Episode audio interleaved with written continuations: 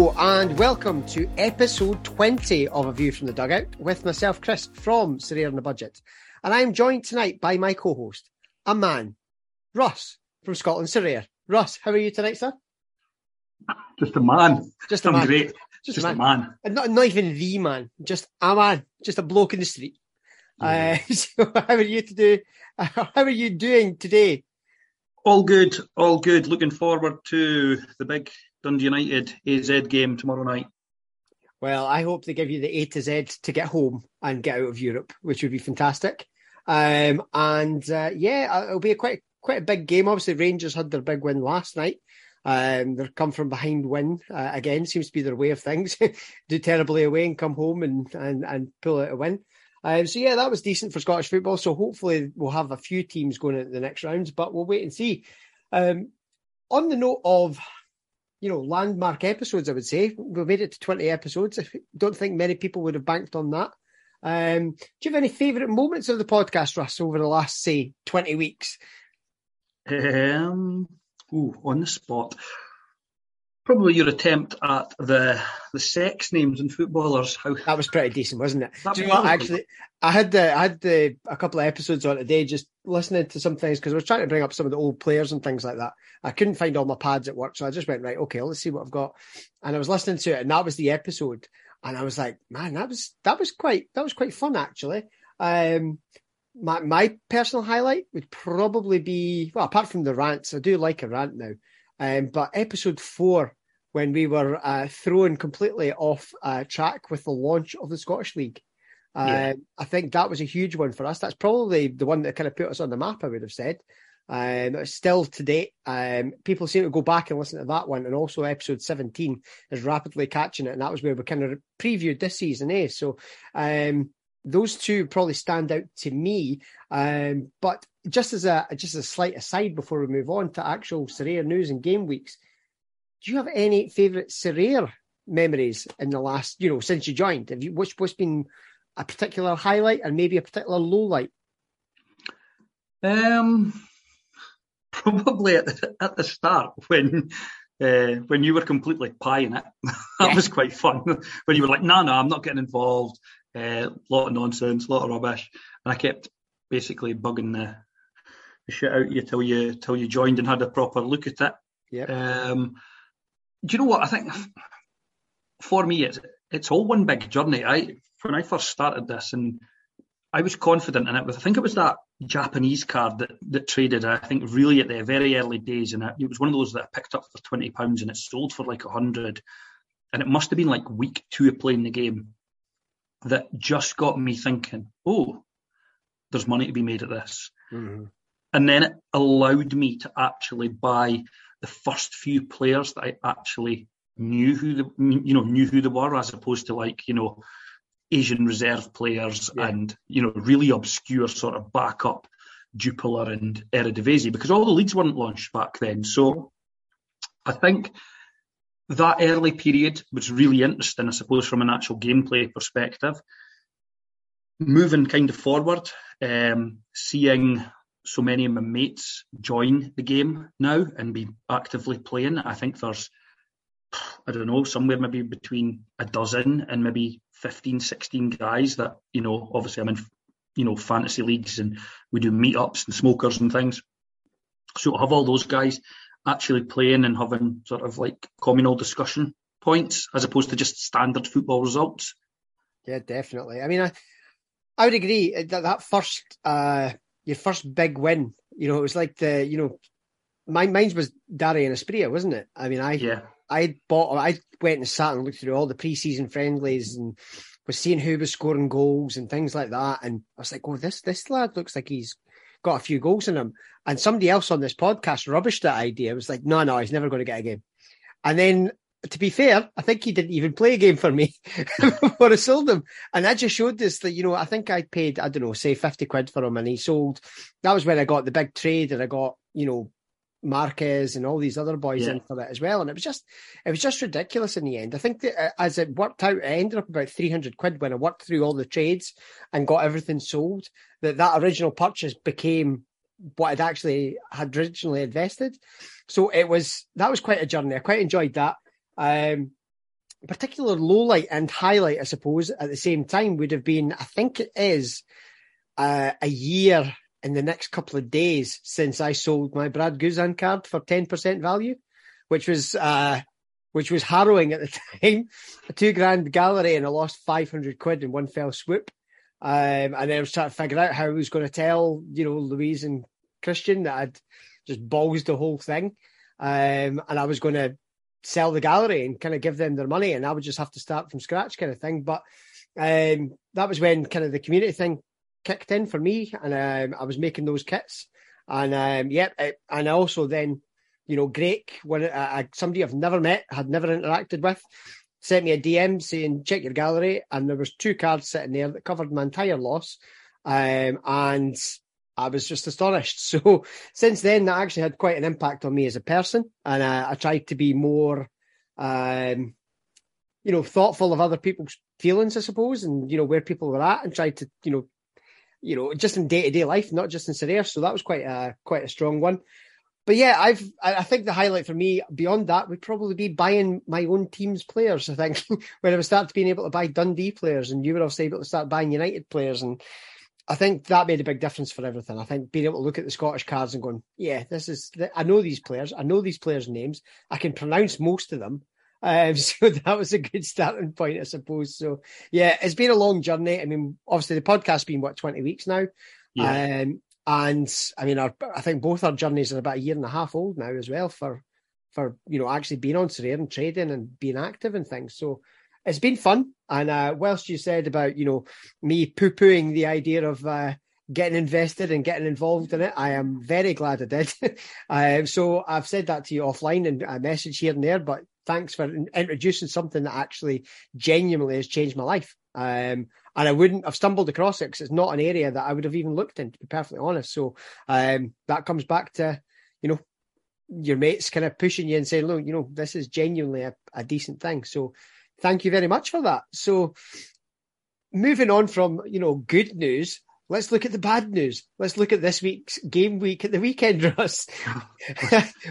I think the term abject failure would come in. Um, I got such a run. Oh, do you know what? Yeah, I was totally the same.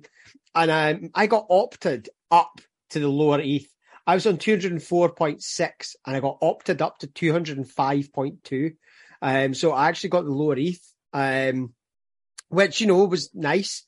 But for the amount of money that was invested into it, to, for that to be my entire return, um, I wasn't happy with, and that's led to changes. But I'll come to those in a little bit when we we discuss kind of reviewing galleries and things like that. But um, I decided that wasn't good enough, and my money could be better used elsewhere, such as the holiday um, that we booked last week. Um, I've now paid off almost a thousand pounds of it. So that's happy days. And I think somebody else has also booked a holiday and is going to be needing to do some reconstruction work as well to try and sort that out.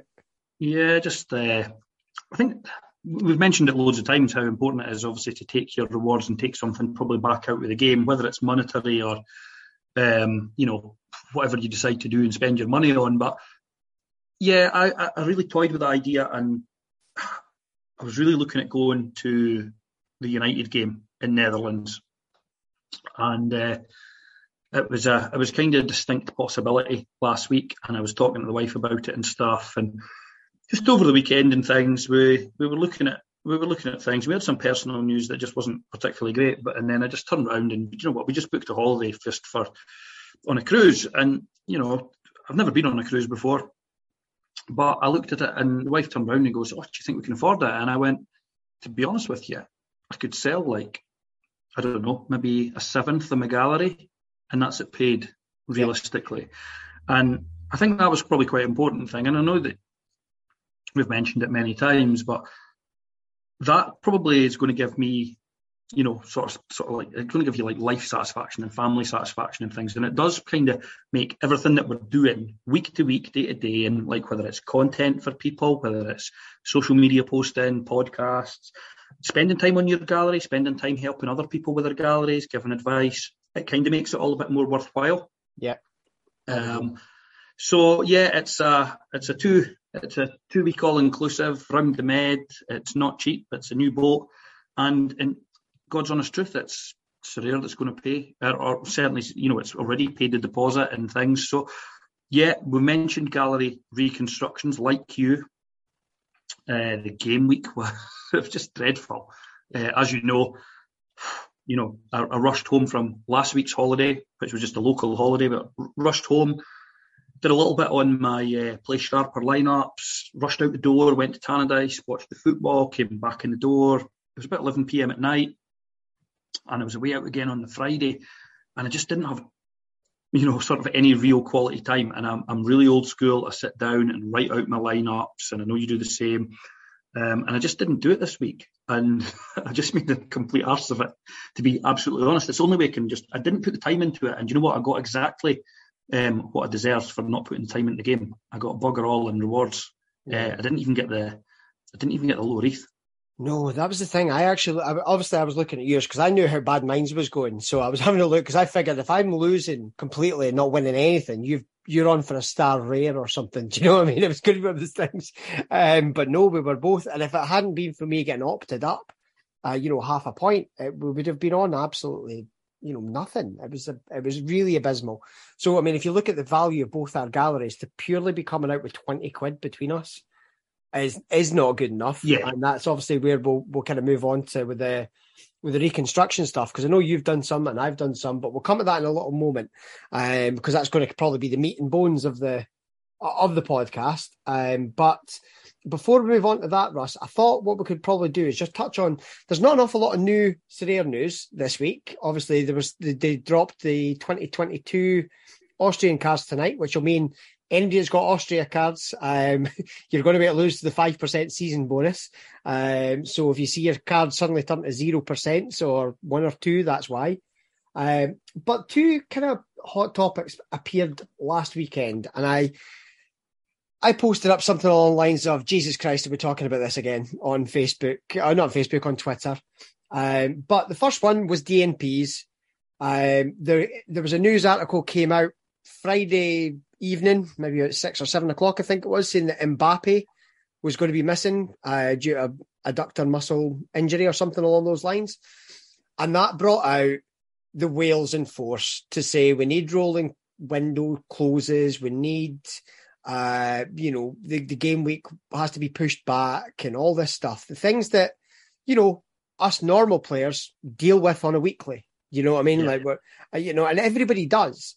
But, and I can understand, yeah, you've got a 10, 15, 20 grand card that's suddenly out. But that's part of the game. That, to me, it's part of the game. Um, I absolutely despise, and I would, hand on heart, I will sell up if there's, you know, the oppor- you know, where you have like a substitute player that slides in if you've got a DNP. That happens, I sell up. Guaranteed. I will not be part of anything that's involved in that because that just benefits the bigger accounts. Um, uh, there's there's people who were saying, "Oh, don't give us give a different argument that just doesn't say, oh, because the bigger accounts will win." It will hundred percent benefit the bigger accounts. No two ways about it. Um, so I I would be very much against anything like that. Russ, have you any uh, thoughts on rolling substitutions or delayed windows or any any such shite? Yeah, I, will be honest. I didn't see, I didn't see it. Um, until you mentioned it. And obviously, you mentioned it just pre pod.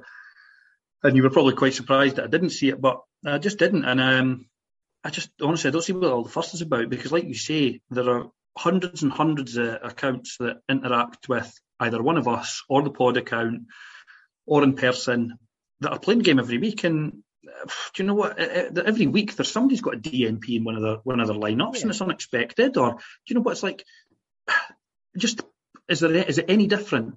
You know, uh, Mbappe missing as opposed to last Thursday, Scott McMahon failing the fitness test. I think probably about an hour before the United AZ game, just because he's maybe you know not so worldly um, worldly known. What, what's, what's the difference? There's none. It's just it's just a player missing a football match, and I know there are a lot of guys that have probably won Mbappe's and things and stuff, but if you are you know, if you've obviously got Mbappe in your lineup, the chances are you've won endless prizes anyway.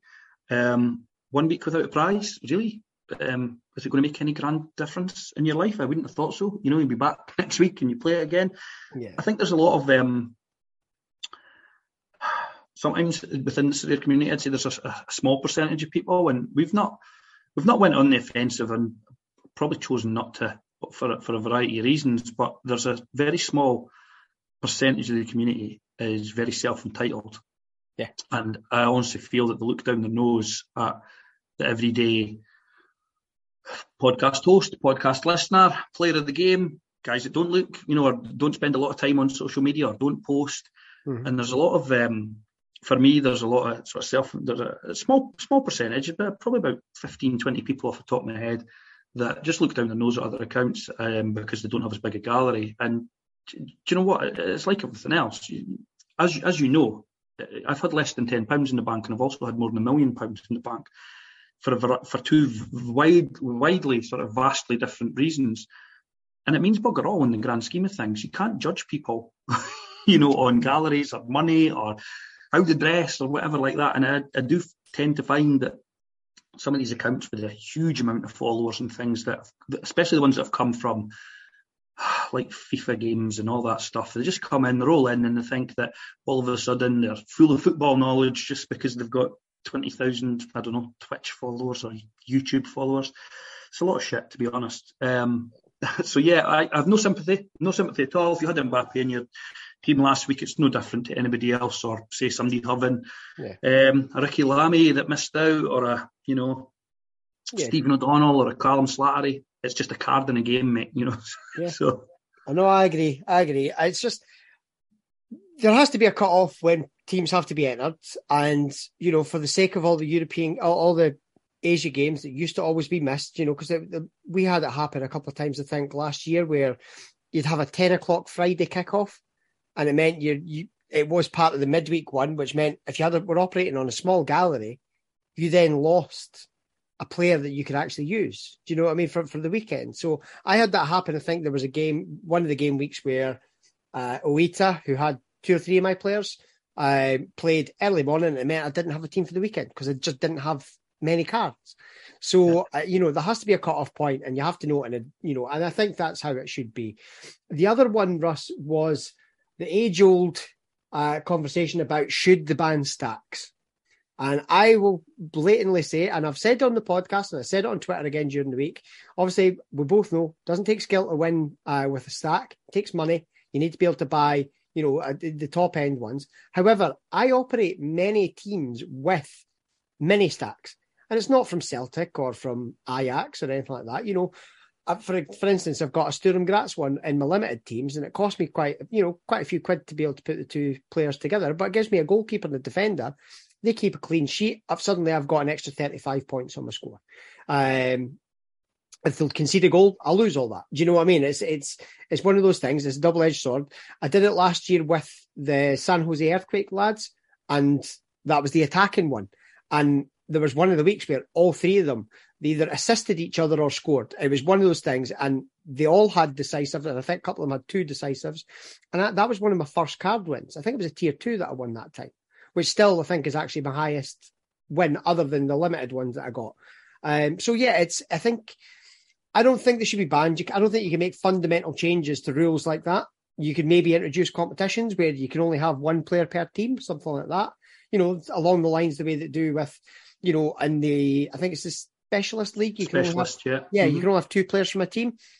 You could do something like that where you know it's this is the competition where you can only play one player from each team. But I guarantee all will happen there is somebody will have Kimmich, somebody will have, uh, you know, now Lewandowski being at Barcelona if he ever gets registered. Um, then they'll have Mbappe, you know, so they'll just pick one big player from each team. You know, it's just one of those things. So whichever way it works, it's, uh, I don't think you can fundamentally change rules. I think stacks are there for good or for bad. If you use them to your benefit, great. If you don't, great as well. Do you know what I mean? It's just, it's just another way to play the game.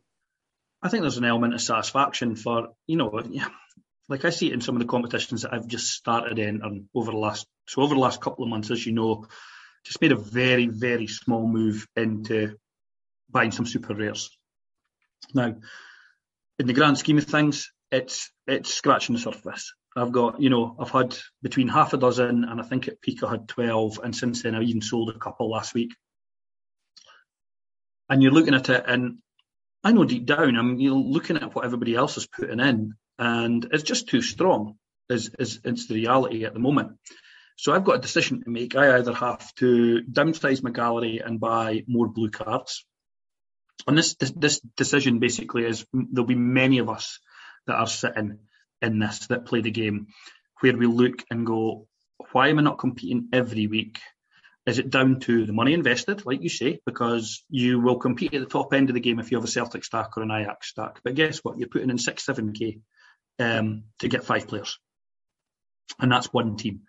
So you look at that, and that's an option. Or do you try and do what most of us do, which is to go, oh God, I'm going to have to pay like five, six hundred quid for a rare keeper, and I'm not going to be able to get a European one just now. So I'll look at what combos I can get in the MLS and what combos I can get in the J League. So that's as we know, it's guys like uh, Hyon, it's uh, Cerezo, and it's you know Room and Bush or Yarbrough and Irwin, and all these little combos. We've mentioned them quite a few times, but it's to get the points in All Star and. Yeah ultimately, All Star should be exactly what it says on the tin. It should just have it's the bread and butter of the game.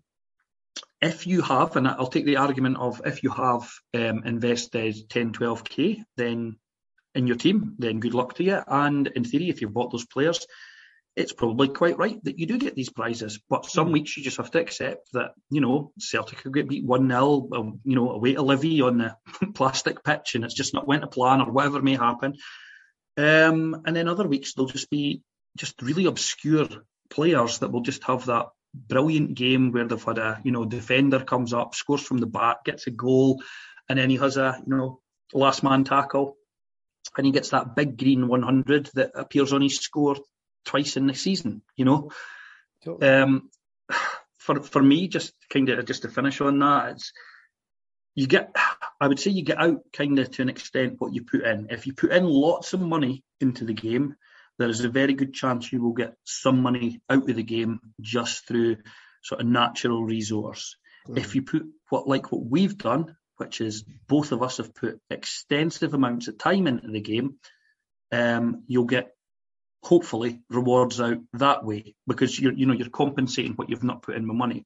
And I would say that I would sort of bet my bottom dollar that probably about 85 to 90% of our listeners are operating on a budget of somewhere between, if they're playing rare, somewhere between 300 and 2,000 pounds. Yeah, yeah, I would, I would agree with that. And even at that, there's a lot of the guys that are actually playing just limited. Do you know what I mean? And then we've we've got new listeners that because I've I've been sent lineups from guys saying this is my first lineup, and it's underdog limited because you don't need a yeah. goalkeeper and you're able to play in that for you know, you could you could enter a team easily for about 15, 20 quid.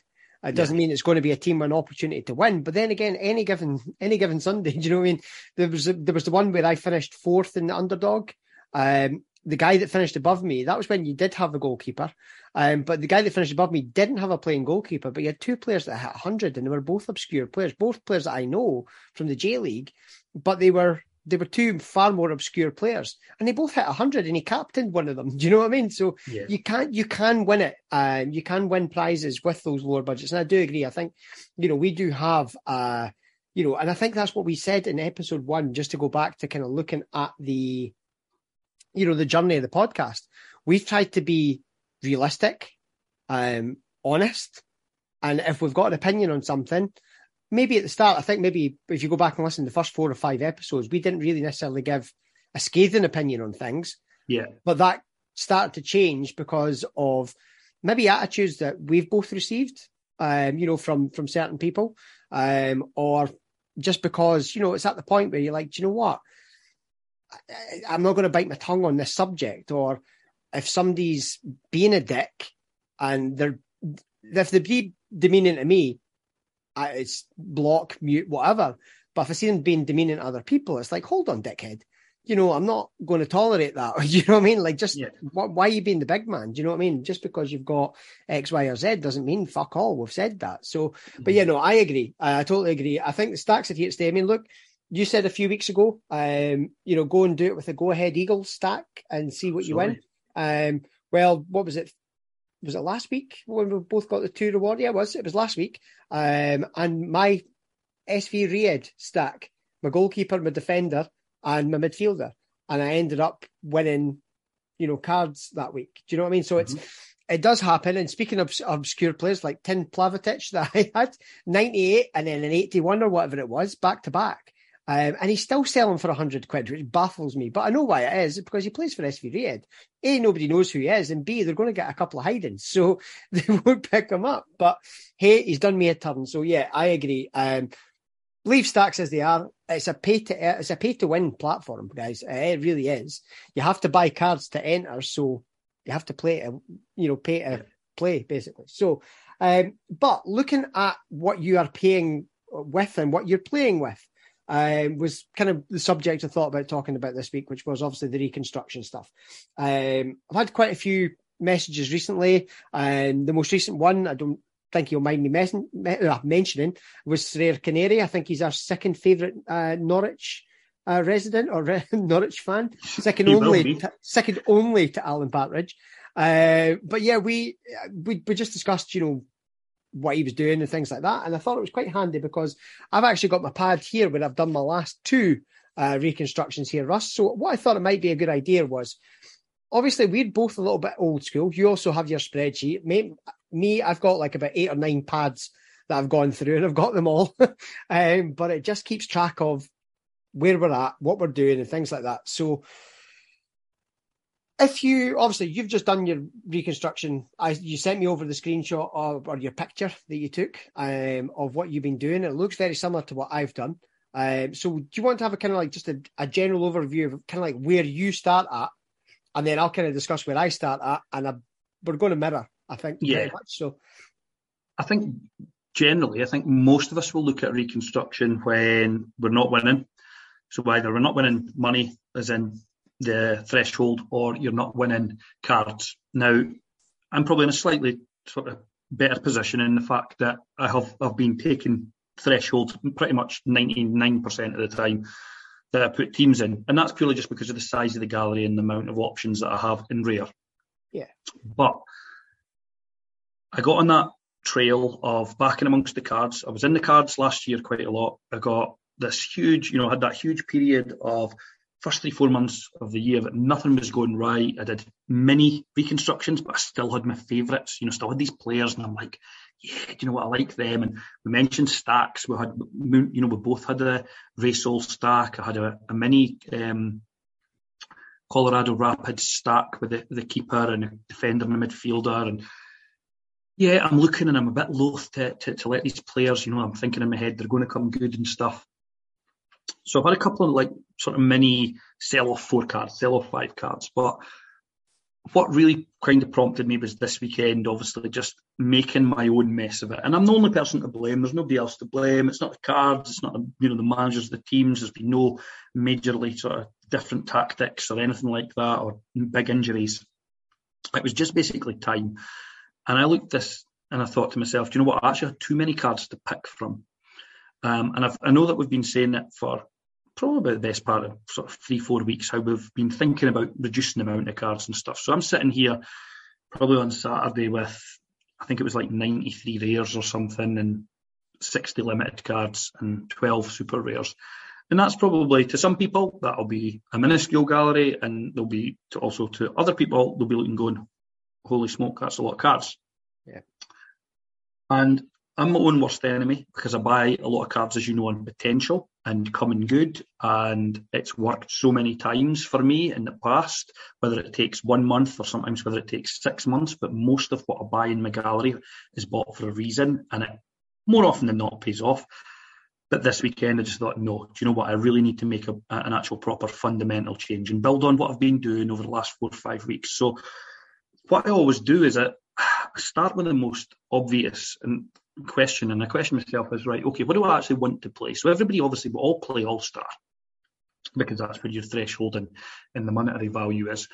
Um, but I looked and thought, right, what do I actually want to play? Do I want to play super rare? Could I, can I play super rare? Can I play, you know, the sort of the one that's in the the uh, in the middle, sorry, between rare and super rare, or what? What am I wanting to do? And realistically, I, I sat down and fundamentally looked at and probably solidified in my own head just what I did want to play. And I, I toyed with under 23s and leaving it. And as you know, I sold Gaëtan Coucke and I've sold Lafont and Safonov, the keepers, at big profits and thought about just shelving under 23s. But it keeps coming back. And I've got a couple of guys um, that I know personally quite well that play the game and they're doing so well in the 23s. And it brought me back to the fact of stick with the 23s. So I'm looking at the comps I've got my champion Europe that I really like playing, but I've no desire to play the pro because of the Bayern stacks and the you know the Madrid yeah. stacks and the yeah. Barca stacks, and I can't compete with that, and I've no intention of trying to. So I think right, okay, but I do enjoy playing champion rare.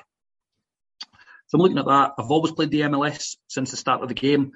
Um, I've always had teams off season and sort of uh, you know when the full season's underway. So MLS have generally toyed with ID between one and two teams and I've got enough keepers to play both the MLS Rare and the Rare Pro. So I'm looking at that and thinking, right, okay, they're, they're, they're competitions that are easy to go with. And I just made the decision, as you know, by signing Abdul Nuruddin to go back into the 23s. So I went back into the 23s, under 23s, and I've got some really good outfield players. But obviously, after selling Gaëtan Coucke, I was lacking a plain goalkeeper. So I bought one. And of course, Sod's Law this weekend, he was hooked at half time. I don't know if he um, he will. In fact, I know he will. He, he will play again this season, but I don't know when.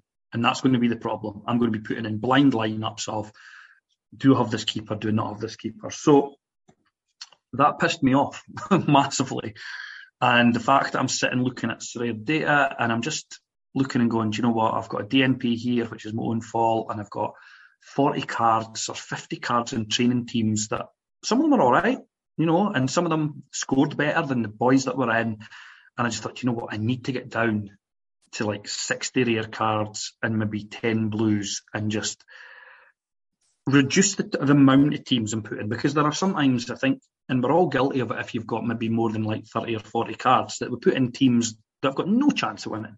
You know, it's like Challenger Pro or put in this non-playing keeper and four playing decent players, and you come up with 200 points, and you'll have one guy that's going went and scored 100 that could have been in another team, and it's so frustrating. So I'm in the process, and this is my pod commitment to you, Chris. Uh, I'm sitting right now. Um, what we're talking about, four or five days since we had this initial conversation. I'm down to, I've, I've managed to shelve three of my super rares. So I've got rid of, gone from 12 to 9. Um, the plan is that I get better super rares and I probably go back up to 12.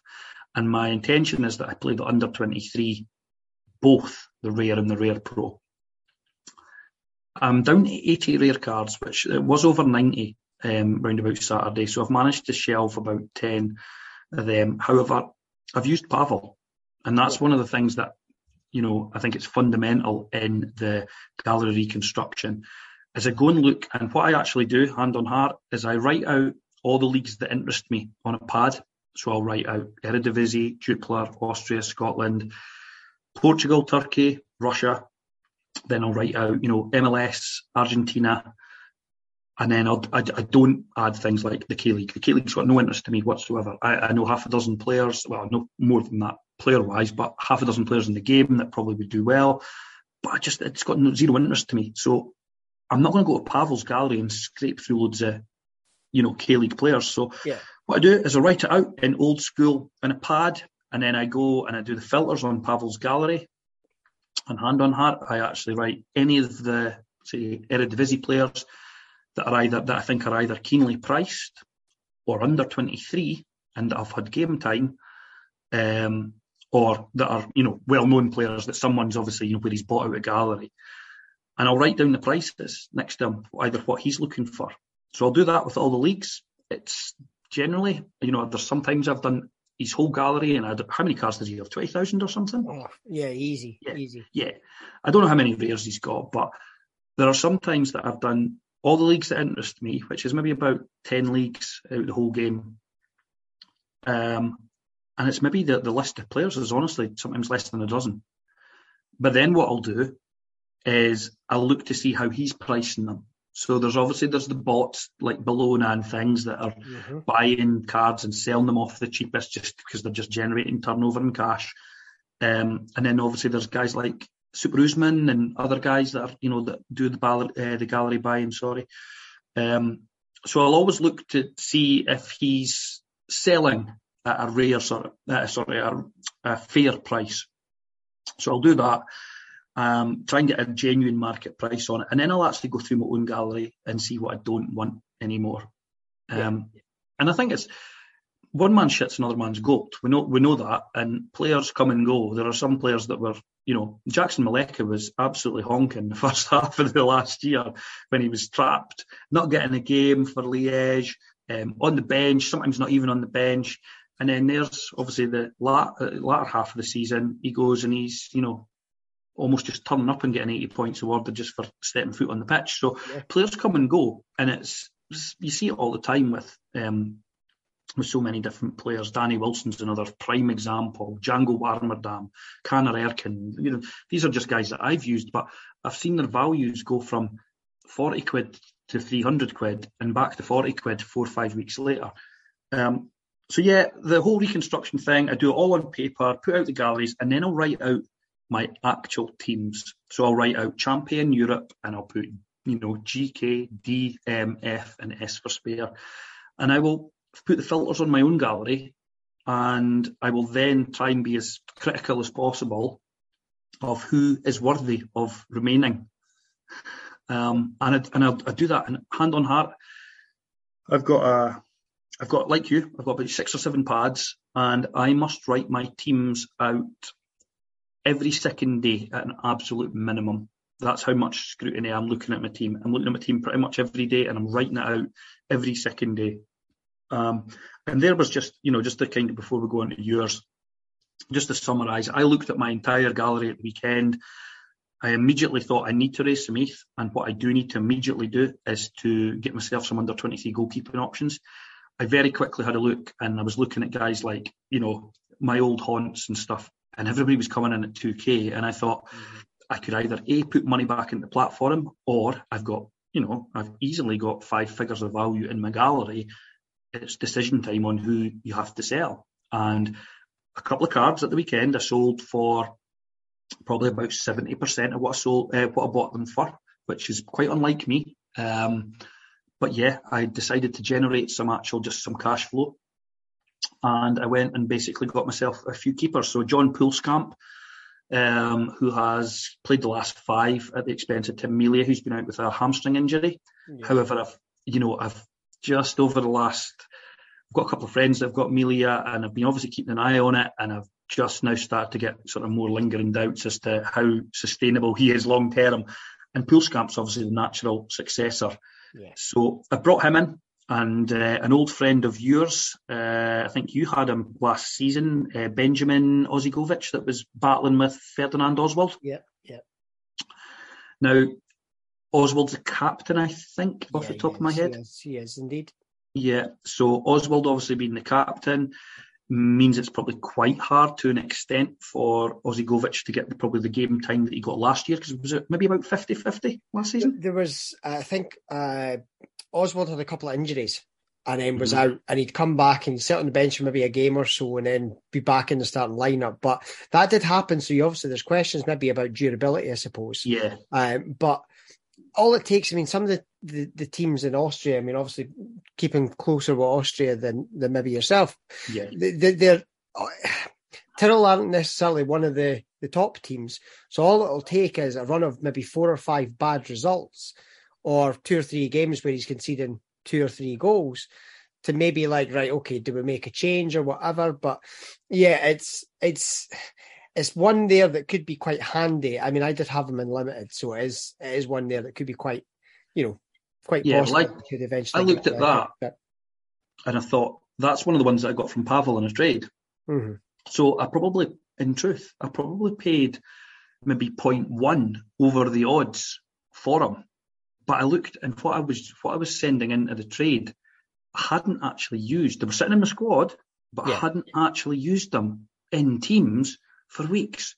And I'm looking thinking these guys are just going in my training lineups every week. And yeah, they might come good, and yeah, they might score highly and I might be able to sell them for, you know, one and a half or double what, what I could sell them for right now.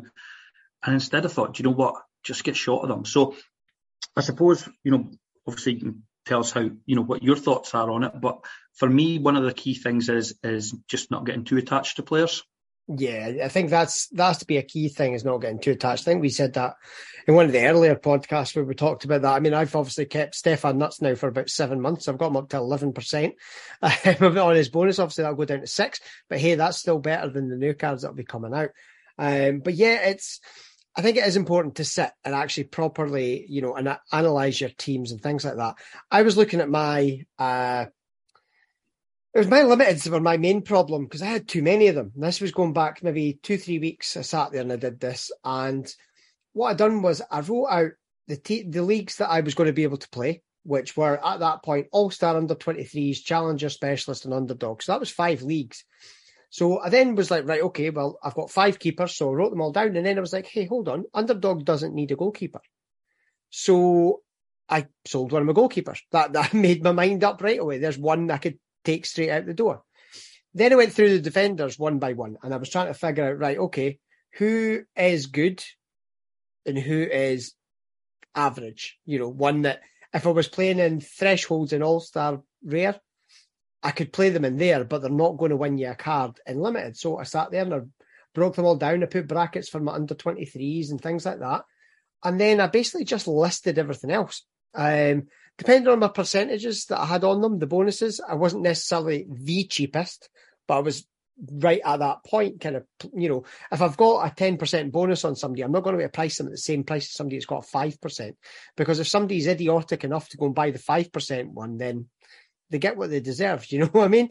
Um, but I went, I listed everything. That's when I started to take out all that money because that's when I was getting a lot of sales coming in because I was the the limited market is far more fluid than the rare one. That's just a fact because it's less money. Um, but I had a lot of players I was able to sell, so I went through and I did all that. Um, but then the last couple of weeks I haven't won in the limited ones, so that prompted me to go back in and have another look and be like, right, okay, what, where do I change it now? And it was the same thing. It's like what it's constantly looking at what do you want to achieve, and it was the same with rares this weekend because I went and I looked at it, and obviously I had it was somewhere in the region of about two and a half grand's worth of players that went in and returned 20 quid. Now, personally, I don't think that's good enough. um, and that was what prompted me to think, right, okay, I'm going to sell out one of these rare teams and I'm going to then just have one rare team and I'll have some spares and those spares will go into underdog. So I sat and I did the same process again. Which ones do I want to keep? Which ones do I want to sell? And then I ended up just actually listing most of the rares. And I'm going to, you know, I've got good enough players that I should be able to get through a threshold each week. So I sat and I've done that, but it's, it's constantly going back, setting your goals and then going back and revisiting them. And if your gallery doesn't line up with your goals, then you need to make changes. And uh, for me, that was the changes I've went and made. Um, I had another little bit of a, a reconstruction this morning. I agreed to deal with a guy last night uh, who was looking for Ricki Lamie, and I had him sitting there, but I've got Ryan Edwards, I've got Tim Plavotic, I've got other defenders there that I was quite happy, like, okay, I could let him go. And he offered me a trade with a player that was worth about 20 quid more. I was like, okay, I'll take him. No use to me, but I was going to just sell him. So a combination of being bored at work and also having the thought in the back of my head thinking, I'd quite like to have a wee America team as well for my limited teams. So I went, I did exactly what you just said, Russ. I went to Pavel's gallery and I filtered out limited goalkeepers and I went and had a look to see what had popped up in his gallery in the last couple of days. And overnight, he'd uh, uh he'd taken on, uh, God, is it Servio? Servio, the Rosario central goalkeeper, the, the penalty taker. Um, somebody dumped one of them into his gallery. So the new player that I had, I traded him directly to Pavel with a couple of quid on it. So realistically, my Ricki Lamie card then increased 20 quid in value, and I was able to trade that for a card that, you know, just scored 100 points two weeks ago. Um, and had a couple of 60s and 70s above that as well because he's taking the fucking penalties. It's goalkeeper, but it's Argentina, so these things happen. So, uh, yeah, I've got. Uh, I, I ended up just trading some players around and buying some other ones. So I've I've actually assembled what I think is a very strong um, America team. But that's only been because I sat back and I took stock of where I was at. Um, also, one thing that happened this week, and I haven't put it up on. Uh, well, I did. I posted up the, you know, the about the sale. I agreed a sale with uh, Niall F or Neil F. I think it's Niall F. Um, and he bought my Brazilian goalkeeper, my rare one, and I sold him for seven hundred and fifty quid. And I took that seven hundred and fifty quid out, and I sent it straight to Louise and says, "Could you go and phone up and pay the holiday?" So that money went onto the holiday. So it's taken a massive chunk of the money and a massive chunk of stress. So I don't have an October payment to make anymore. I've now just got to have the rest of it paid off by July next year. And if I can't do that, I shouldn't be playing this game. Um, so that was it. It's it's whenever anybody else asks me, Russ, I don't know if you're the same, but when anybody asks me, could you have a look at my gallery? Tell me what you suggest. My first question before you even look at their gallery is, what do you want to achieve? Are you want to win prizes or are you trying to trade and make money? Because you can do both, you know, um, eventually.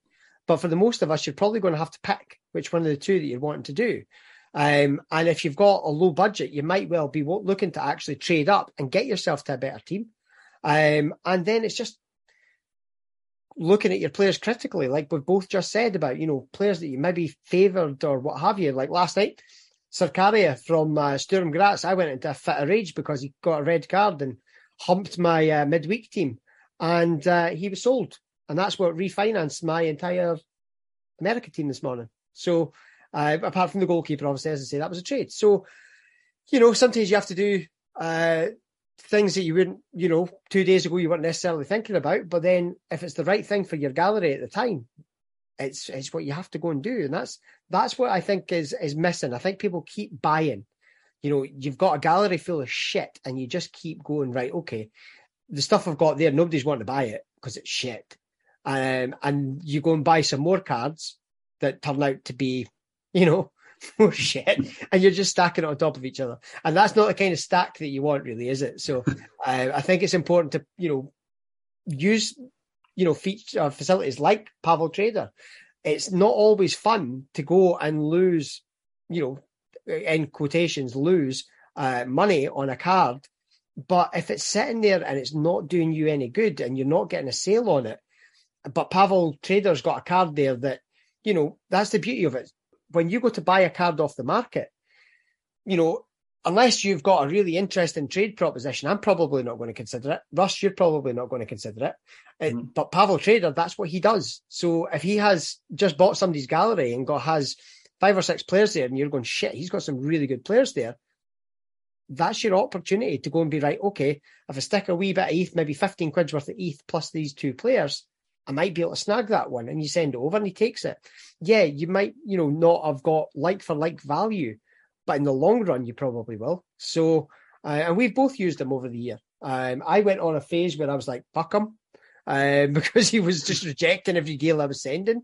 And then all of a sudden, you know, he started accepting every deal I was sending. So I think that's it. It's really just, you know, making the use of utilities like that. And like you say, the guys that are buying galleries, have a look and see what they've got because most of them will do the same with the trades like Super Usman and what have you. I think Katos is another one and things like that. So have a look at these things to see where you can maybe, you know, if you've got those cards there, can you can you trade them to these guys, especially Pavel, because that's probably your first port of call for those. Yeah, and I think he um, there doesn't ever really genuinely seem to be too much other than maybe retired players now that he reject. You know, so if you yeah. do have guys that are DNPs and have been DNPs for months, you ain't going to get much value on them. But you know, I, have even seen guys that, that I know have looked and went, well, do you know what? This rare's only worth 0.015 now. But they've maybe put it in for, say, three half decent sort of limited cards. Yeah. And it's just taking a little bit of a switch to process that, you know, you just take it on the chin and, you know, rather than that card sitting gathered in dust or you ploughing more money in and you know watching cards getting red X's, you know, as they move out of leagues and things, just get rid of them. You know, don't more often than not, unless a player's maybe out on loan, it's very rare that I'll sit with a with a red X in the gallery. And I know I've got a couple, but one obviously has a Dundee United connection that's just there for the duration of the gallery. Um, and then another one I've got at the moment, he, you know, he's out on loan, but he will be back and he's an under 23. So, you know, more often than not, if there are cards though that are sitting and they just aren't getting games, and you know, prime example there at the weekend, one of the cards that I've held for six months was uh, Lucas uh. Now, picked picked a few of them up initially, and he was he was honestly he was buttons when picked them up. We're talking like fifteen quid or something, twenty quid. And I sat with two or three of them, and I know a couple of other guys also jumped on the bandwagon. They were like, "Yeah." And to be fair, he went and played um, lower league Italian football. In theory, up until recently, he was a much better player than that. There was talks of him going back to the Jupiler League, where he did well, obviously three or four seasons ago. And I just looked and I thought, you know what? I'm holding this guy in hope you know, and I've got no control over the circumstances. And you're not seeing any articles.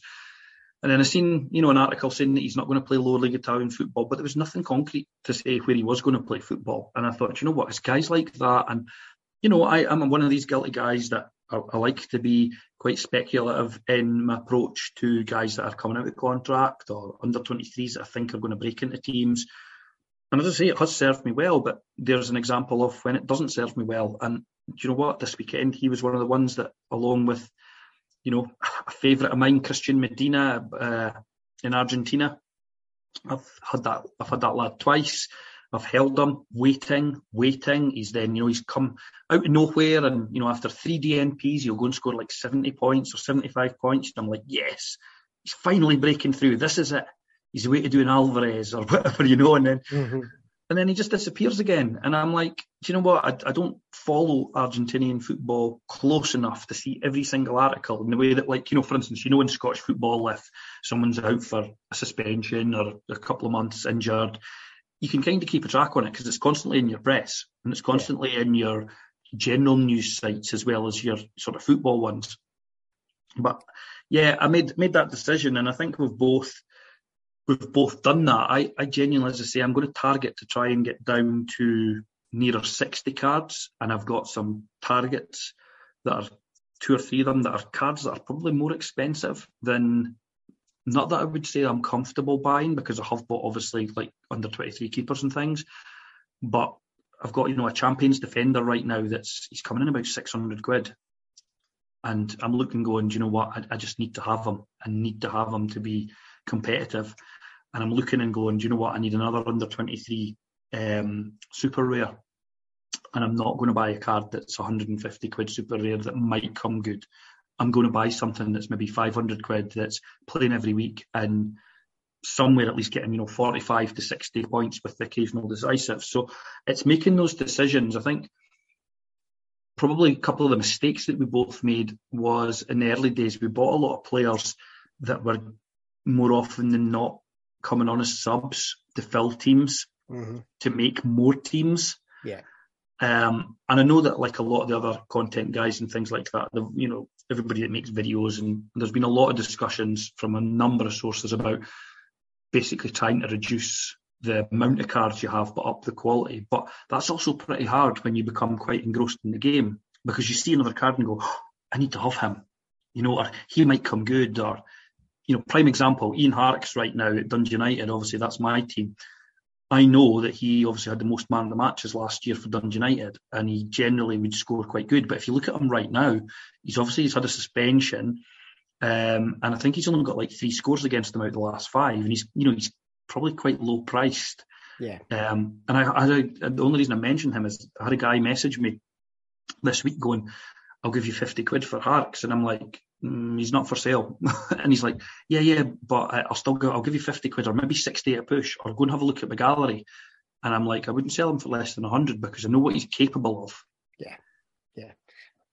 I, I've I've got cards like that sitting in the gallery as well, but it is it's it's like you say, it's everybody's got their price. I believe was a, an old catchphrase, um, but yeah, it's I I was looking at Ross Ross Callachan I think he's sitting down in like 39, 40 quid.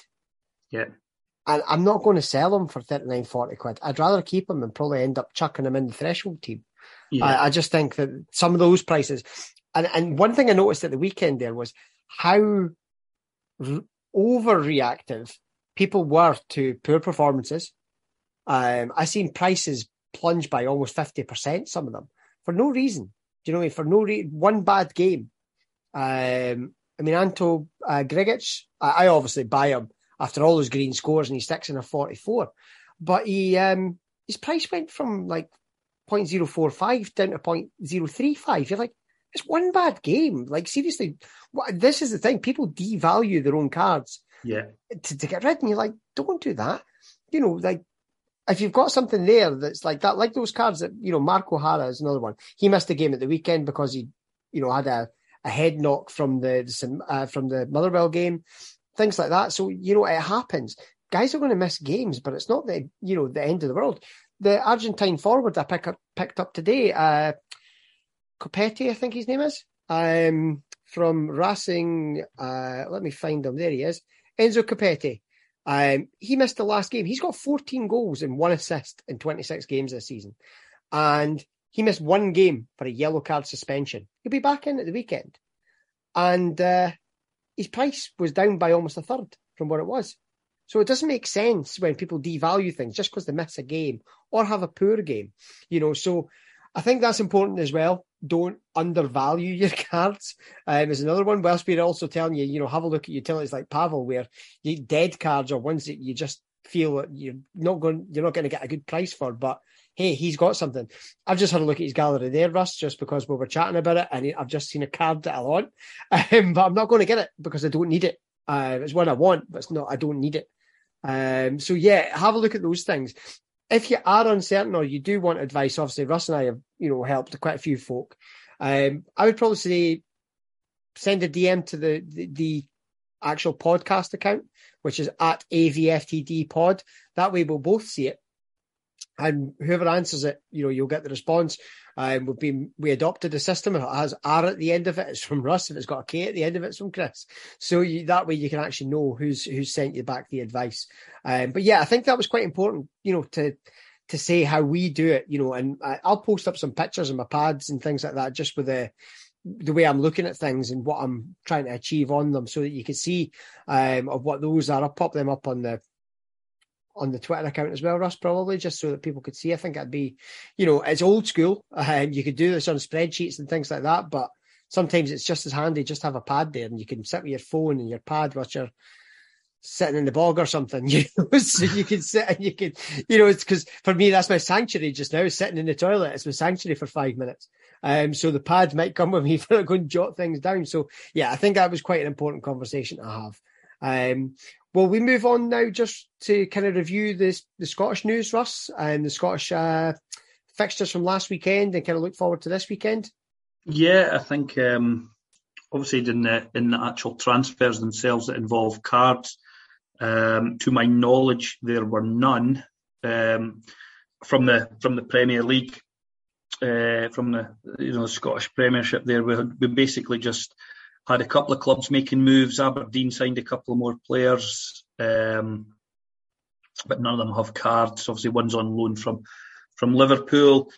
Um, I don't think there were any cards that lost utility either. So no. yeah, quite a quiet, um, quite a quiet week actually. Yeah. In truth, for, for for for Scottish transfers the one obviously big one was uh, Martin Boyle. Now, whilst he doesn't have a card just now until obviously the new cards come out, his signing will have a knock on effect to cards um, because he's going to be playing a lot of those games. Um, now, you seen he came on at the weekend, turned the game on its head because Hearts were pretty much in control. And all of a sudden, he pops up with the last kick of the ball and scores the equaliser for Hibs. So his his signing will have a knock on effect. Who loses their shirts is probably up for debate. And um, I actually sold my Melkersen because I feel like he might be one that loses a little bit of time with somebody like Martin Boyle coming in. Um, a deal that seems outrageous as well.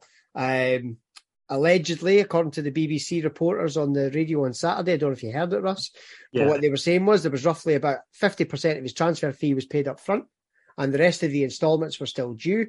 And in effect, Hibs have paid nothing to get him back. Yeah. They've basically foregone the future instalments. So basically, for a six month loan of Martin Boyle, the uh, Saudi team paid 1.5 million pounds for the privilege, which I think is usually the Scottish clubs that are on the, the, the receiving end of those type deals. Um, but the, there seems to be a bit of a new wave with that. But I think that there will obviously be a player that'll have, uh, you know, will lose game time. I think Russ, obviously with with his signing. I think I think I think you're right. I think there'll be two. Um, obviously, uh, Tavares as well that came over from Benfica. I think he could yeah. be affected. So him and Melkersen are the, the obvious two. Uh, also might slightly um, might slightly. I know he's not exactly the same position, but young Henderson as well, who's been doing well. Mm-hmm. So do you know what it's like everything else? Martin Boyle has to play. It's in, in effect, it's a 1.5 million pound player that's got international experience. Um, that, like you say, he changes games. He I know certainly from sort of like fantasy football perspective and things before he left Hibs, he was sitting on double figures of goals. Yeah. Um, he will do well for, for Hibs again, and it's probably the shot in the arm that they need from an attacking perspective. Um, and also, I think just while we're on the topic of Hibs, I noticed that Paul Hanlon um, was back in a couple of the bounce games and things, and I would expect that he will return to the defence. I think we've both said no, I, I, certainly watched that game. I think Rocky Bushiri's an absolute bomb scare, to be perfectly honest with you. Um, I've never signed him in Sorare. I have no intentions of ever signing him. I think, to my knowledge, it was almost a forced deal because the games played in, for the signing for Hibs. yeah, they had to sign him.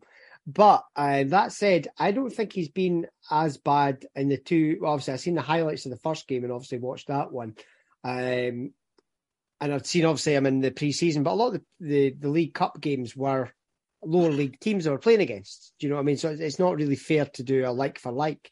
It's not the same as playing up against, you know, Shankland or whoever that was kind of bullying them quite a lot at the weekend. So it will be interesting. Hanlon, I know he's been their club captain and things like that, but I I wonder if Hibs will delve back into the market yet for a for another centre half. Um, Hanlon obviously injuries and things like that, and age not on his side necessarily. Um, so I'm not 100% convinced that Hanlon will play all the games, certainly. No. Um, they might split the time. Um, I think that's partly why they went to a back three last year with the three centre backs and pulled McGinn in a centre back position. Um, but we'll, we'll, we will see. Um, results wise, I suppose the shock, well, not shock result, but a big result the weekend. Uh, Aberdeen putting four past St Mirren. They're yeah. looking very good. Um, the uh, the big lad up front, uh, Miovski, looks looks a player. Um, one that would, I think he'll set back a few quid when when those cards come out. Um, and obviously, um, I think the opening uh, line to uh, I believe it was Hulk Hogan's uh, theme song, Russ, was "When it comes crashing down, and it hurts inside." Well, Livingston certainly came uh, came crashing into Tannadice and won one 0 um, United, I was surprised they didn't rotate as much as uh, I expected them, maybe to maybe a bit more, but that's maybe down to squad depth, probably more than anything. Uh, I did see it today that Jack Ross had an interview, um, and it was saying that uh, Behici, uh, Behici, I think he's uh, pronounced. Aziz Behici, yeah. Behici, he uh, now has his work permit and travelled to the Netherlands. So um, there's a good chance he might actually line up, um, be it midweek or if not midweek, probably the weekend. So that's one to probably keep an eye on because he does have cards in the game from his his time in Turkey. So that's one worth having a wee nosy at, folks, if you've if you've not already. Um, bearing in mind, especially the new Matrix coming in in two weeks, Ross, a fullback yeah. coming in, international experience. I, I do see him probably getting most of the time. I don't know what you think about it. Well, I've got the I've got the super rare and I've got the rare. So yeah, um, yeah uh, I think he's he's actually I've I've got a few I've got three players to keep an eye on, and he was one of them. Yeah. Um, like you say, he's got his work permit now. I posted earlier on um, Twitter just to be Jack Ross two minute interview. Yeah. Um, I did expect Dundee United to, although you know on there uh, on Play Sharper when I did the lineups, um, it was 124 out of the 132 or so that I got this week um, that actually got game time and an Opta score. I think it was about 114 or 116 starters. I thought United would changed a few. I expected Nicky Clark to start instead of Fletcher purely from just you know mixing it up and a bit of fitness and looking after um, Fletcher for the game against AZ, and I also, you know, I did put in that Ross Graham uh, was split with Charlie Mulgrew for playing uh, left centre back, and he, of course he did. So I expected a couple more changes. I didn't want to put them on the play sharper lineups, but I thought maybe Cudjoe might have started, and I maybe expected, uh, you know, just a, maybe another another one or two changes. However, it didn't come to fruition, and we, by all accounts, got pretty much what we deserved as a team against Livy. And to be fair, you know, that's two games into the season and we've only got a point on the board. It's not the greatest of starts. And then your uh, your old friend St Johnstone picking up the win. They did get a win, a surprising win probably. Um, however, it was a uh, they celebrated it like they'd won the Scottish Cup again. Um, but yeah, it was it was quite wild celebrations. I don't see that happening this weekend, however, when they travel to Ibrox to play Rangers. Uh, probably again a, a, much changed Rangers, I would imagine, after their midweek exploits.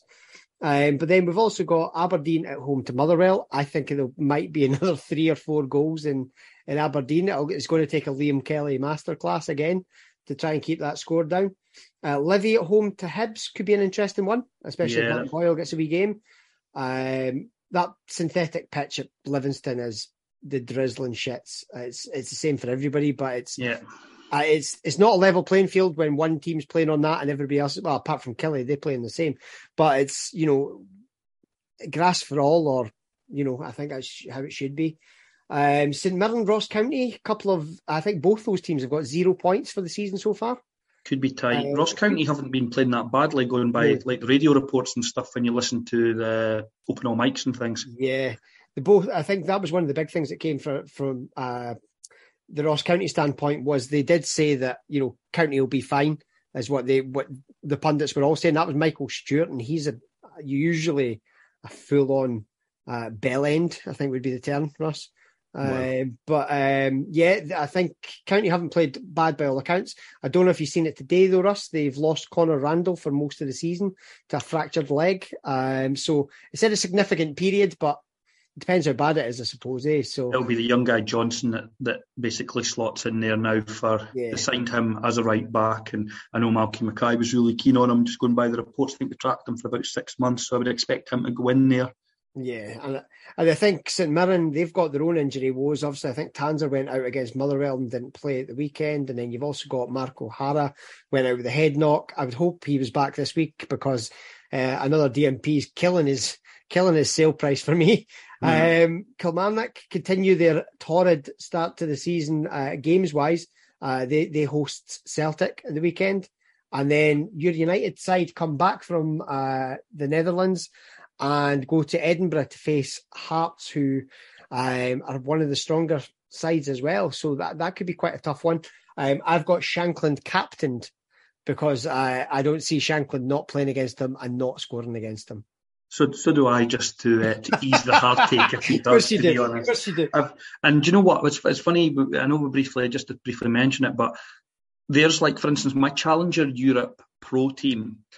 I've got two United Super Rares, and this is where the fun element of the game comes in. And I've, you know what, I'm under absolutely no illusions that 95% of the game weeks I probably will have no chance of winning a significant card. I, you know, I might scrape a tier three if I'm lucky, but there will be a game where my lineup of my blue uh, Aziz Behich and Harkes and uh, Edwards and Liam Smith and co. There will be one week where they just, you know, they all have a green score and they do win me that card. And yeah. that will be my Dundee United one card which yeah. you know it's it's great when you can do that. And we you know I know that all the guys that listen to the podcast we've all got our teams whether it's the other Scottish ones or whether it's you know a lot of the guys that listen down south and things like that they'll be obviously itching for for their teams to be released uh, if they you know if it's Premiership that they support as opposed to Championship and stuff. But yeah that makes such a big difference. And on that uh, note, Kris, actually, just since it's episode 20, and I know we're getting kind of close to wrapping up, but what I want to do is a very small giveaway. Okay, and I'm not going to put. I'm basically it's going to be for people that listen. So I'm not going to not going to tweet about it or anything like that. So if you're still listening, well done to you because you're going to understand about the giveaway. So I'm going to give away two cards, one rare, and I'm going to give away a limited one just for the hell of it as well. So the limited card is Archie Meekison, who I tip to be a breakthrough over the course of the season. He's not had any game time um, significant over the you know the start of the season. But I do think over the course of the season he'll he'll get some games and things. So it's not a high value card, for instance, but it'll be something that somebody can hopefully get some use out of. And I've got a card, um, Japanese J League card that I just don't need. Just don't need it. Uh, Yugo Tatsuta is the player's name. Um, when he plays, which seems to be every second game, he, he scores a green. He, he plays well. he scores 50, 60, 70 points. So, sim- quite simply, all I am going to do, um, the podcast can be reviewed. Now, we've been lucky. We've had some good reviews, and we've also had one mm-hmm. uh, spanner in the works that I don't even class as a, as a real review. However, um, all I'm going to ask, and I'm not asking people to review us five star or anything like that. You know, base it on your genuine uh, sort of listening experience. If you think we're pretty good, rate us four or five stars. If you think it's absolutely shit, then I probably don't understand why you're still listening now. Um, rate us one star if you want to, but no, ideally, we'd like to get a few more ratings. This uh, this actually helps us and it helps the pod and things. And I'm basically going to pick next week. I'm going to basically pick um, two of the people from the start of obviously from the start of the, the, the, podcast ratings that have taken the time just to leave us a little review on if they enjoy the podcast. So there's a three or four of you have done it so far. If it's only 10 or 20 people that, that do it, or even, you know, half a dozen, then you've got a great chance of winning. But I'm going to put two cards up for grabs and I'm going to pick them on the pod next week, mate. Superb, superb. Well, that's been that's been dropped on me there. I did not know about this, so nice one, Russ, for that one. um, that's uh, that's pretty sound of you. Um, and Speaking of giveaways, I suppose we could give away five players that are going to be pretty epic this weekend. Um, or well, I've certainly got five to to give uh, as tips. Tips as these are. I'm not giving away the cards, so I don't have them. Um, here we go. So um, I'll quickly run through the players I've picked out, Russ. Um, I kept them all under 70, 75 quid. And these are rare cards, ones that you could put in the thresholds, performing quite well just now. And you could probably look at, you know, either holding over the close excuse me, over the close season if they're the MLS cards or just see what you could do with them in your all star teams. First one I've got, Russ, Bryan Acosta, Colorado. Uh, midfielder, last five of 59, coming in at 0.05. Uh, for a card scoring that sort of scores is pretty good. Played all of the last five games as well. Um, next one, Jose Antonio Martinez of Dallas. Last five of 59 again. 0.045, and that's for a defender card. Now, he uh, Dallas are actually third in the Western Conference as well, so there's a good chance of postseason football there as well. Um, again, speaking of postseason football, uh, one that I actually won as a, a, reward one time, and that was Alejandro Bedoya, former Rangers man, uh, now of Philadelphia Union. Uh, last five of 51, 0.04. Um, he has been involved in assists and goals this season.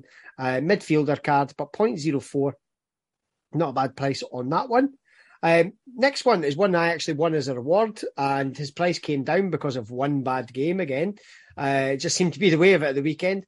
Uh, Luciano Sanchez of Argentinos uh, Juniors, last five of 48, and he's coming in, Russ, at 0.038.